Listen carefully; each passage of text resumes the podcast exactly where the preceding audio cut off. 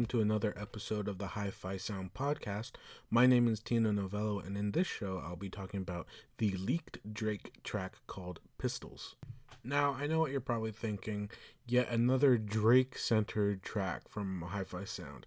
And to be honest, yes, there has been a lot of Drake stuff going on on this podcast page lately, but maybe this one will be the last one for a while. I don't know. Part three of that Drake series is coming soon.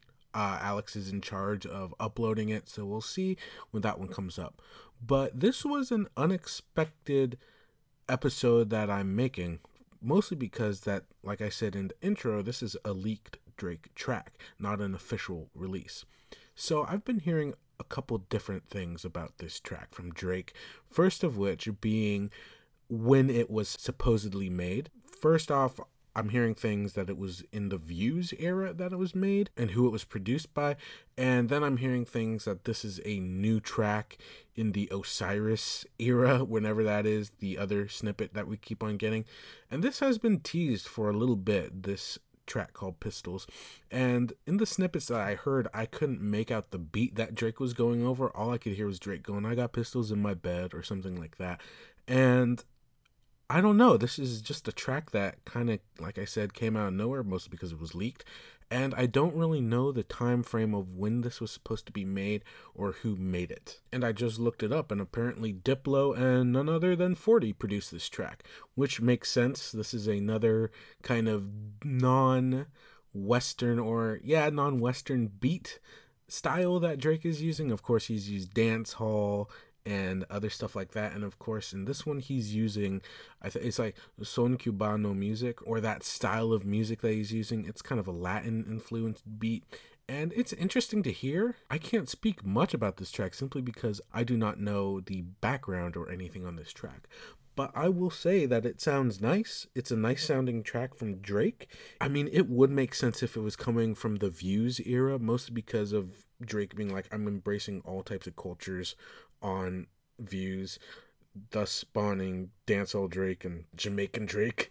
It would make sense for it to be on there. And of course, the first thing I heard when this track came out was Drake being a culture vulture. And yes, that I do believe that he's being a bit of that using the beat to his advantage to make his overall song sound nice. So I don't know. This is a very kind of interesting track to talk about. Because if it is like view not views sorry if it's like signs where it's a track that's been in the vault and just waiting for release or 40 and Drake trying to figure out where this song would best fit that would make sense. Because I could see it being on whatever album is coming out from Drake as we hypothesized in this new year 2018 but I wouldn't be surprised if this was simply supposed to be something that was supposed to be on a uh, previous Drake project and didn't make the cut. I think what's interesting about the track is, other than its sound, it's Drake using the pop side of his artistic identity on the track. This is a very, very poppy song. I don't know if there's supposed to be a feature on it because this track, while it does have a chorus and kind of a verse on there, it seems empty it is very heavy on the instrumental side. So I don't know if this was supposed to be a track that Drake was going to be featured on or vice versa, where there's going to be someone featured on the track with Drake. And I was on the infamous hip hop head subreddit when this track dropped. And the first thing I heard was like, oh, what if this was supposed to be like the J Lo track that was supposedly made with Drake and and her. And yeah, that'd be kind of cool. I mean, if that was the case, it'd be like, oh, okay, that's that makes sense in a way. It's a Latin beat. She does a lot of Latin music, Latin pop, excuse me. So yeah, that could be kind of interesting with the two. Or I don't know, maybe it was supposed to be a replacement for Jorja interlude, not Jorja interlude. Get it together, something like that off of More Life. I don't know. This is an interesting track. And the other Drake track that kind of came out earlier this week was the I guess it's a reference track or something for Baka's Live Up to My Name. Live Up to My Name came out a while ago and I'm really digging that song again. Mostly because I listened to it again because of this Drake reference track. It is essentially Drake doing the first verse, Baka's first verse. And it's interesting, mostly because of Drake I really think is using autotune in it. Us as listeners were never really supposed to hear this reference track. It was supposed to be something kept only for, I'm guessing, Baka. So to hear Drake doing the auto-tuned part for Live Up to My Name was super interesting to hear because I think that implies that Drake wrote that first verse or that he was going to be a feature on it. Some sites, such as the infamous Music Mafia site that did release this track, said it was a remix that Drake was doing. The reason why I don't buy into that theory of it being a remix is simply because of Drake Drake rapping the first Baka verse. That's why I believe this is probably a reference track for Baka as opposed to being a remix because a remix would imply that Drake would be doing his own thing on the track whereas we hear Drake doing the first verse and with the same auto tune that Baka uses. So if this is a reference track, that kind of is interesting for two reasons. First off, it's Drake writing for someone else, which I guess the tables have turned. Drake being a ghostwriter for Baka. I mean, I wouldn't be too shocked by that at all.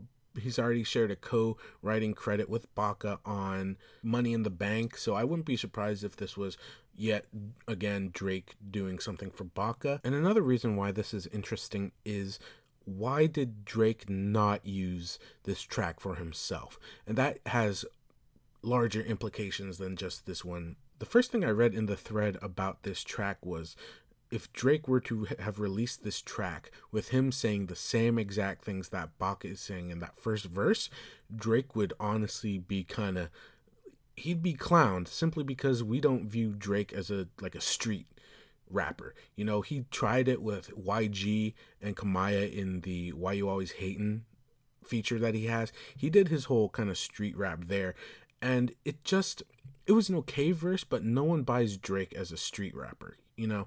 So Drake would get clowned on heavily if this were to come out. If Live Up to My Name was a Drake track. Imagine that everything that Baka says in there. I don't pay tax. She said I look like Usher when I'm trapping in the rain. Like that sounds like a Drake line. Like you could imagine Drake going, She said I look like Usher when I was trapping in the rain. Trap, trap, trapping in the rain. Like that could be in a Drake track, any Drake track really. And that kind of buys into my theory that Drake did write this song for Baka. There are some very heavy Drake influences on this track. So, does this reference track, or whatever the hell this thing is, basically suggest that Drake wrote this song for Baka?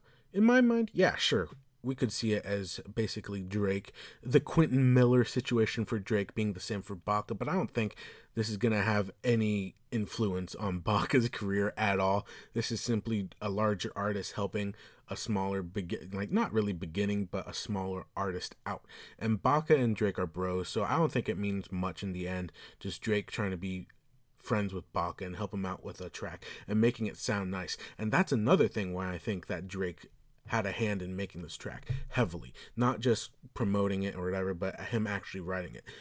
Live Up to My Name, ever since it came out, has had pretty good success with how it charts, mostly because it's this. I wouldn't say necessarily pop rap, but it's definitely rap that falls into the category of rap that Drake does sometimes, like No Long Talk. This sounds like a companion piece to No Long Talk, simply because it's a rap song that has the chorus, hooks, and stuff like that that Drake commonly uses, yet Baka is using it in the street context and it blends really well.